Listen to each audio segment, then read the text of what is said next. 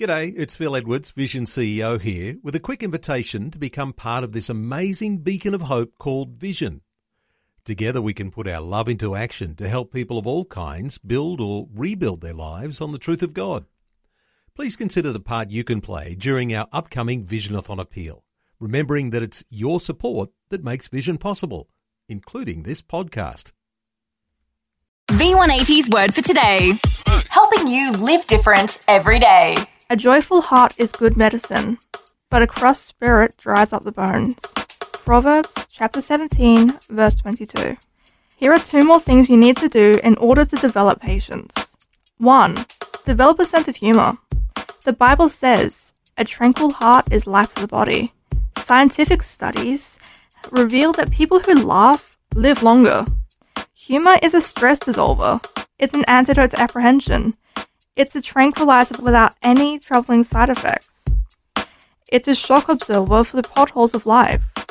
When you can see the humorous sides of a situation, it crushes its power over you. And when you trust God with your problems, you can continue to have a joyful heart. 2. Deepen your love.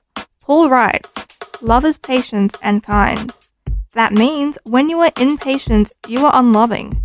When you love someone, you're concerned about that person's wishes, distress, needs, and point of view, not just your own. When you are filled with love, almost nothing can provoke you to anger or impatience. On the other hand, when you are filled with anger, almost anything can provoke you. Under pressure, whatever is inside you is going to come out. So, deepen your love. Be completely humble and gentle be patient, bearing with one another in love. And one more thought. When you learn to love the people who irritate you, you take a weapon out of Satan's hand that he can use against you. Today pray, Lord, make me a more patient person.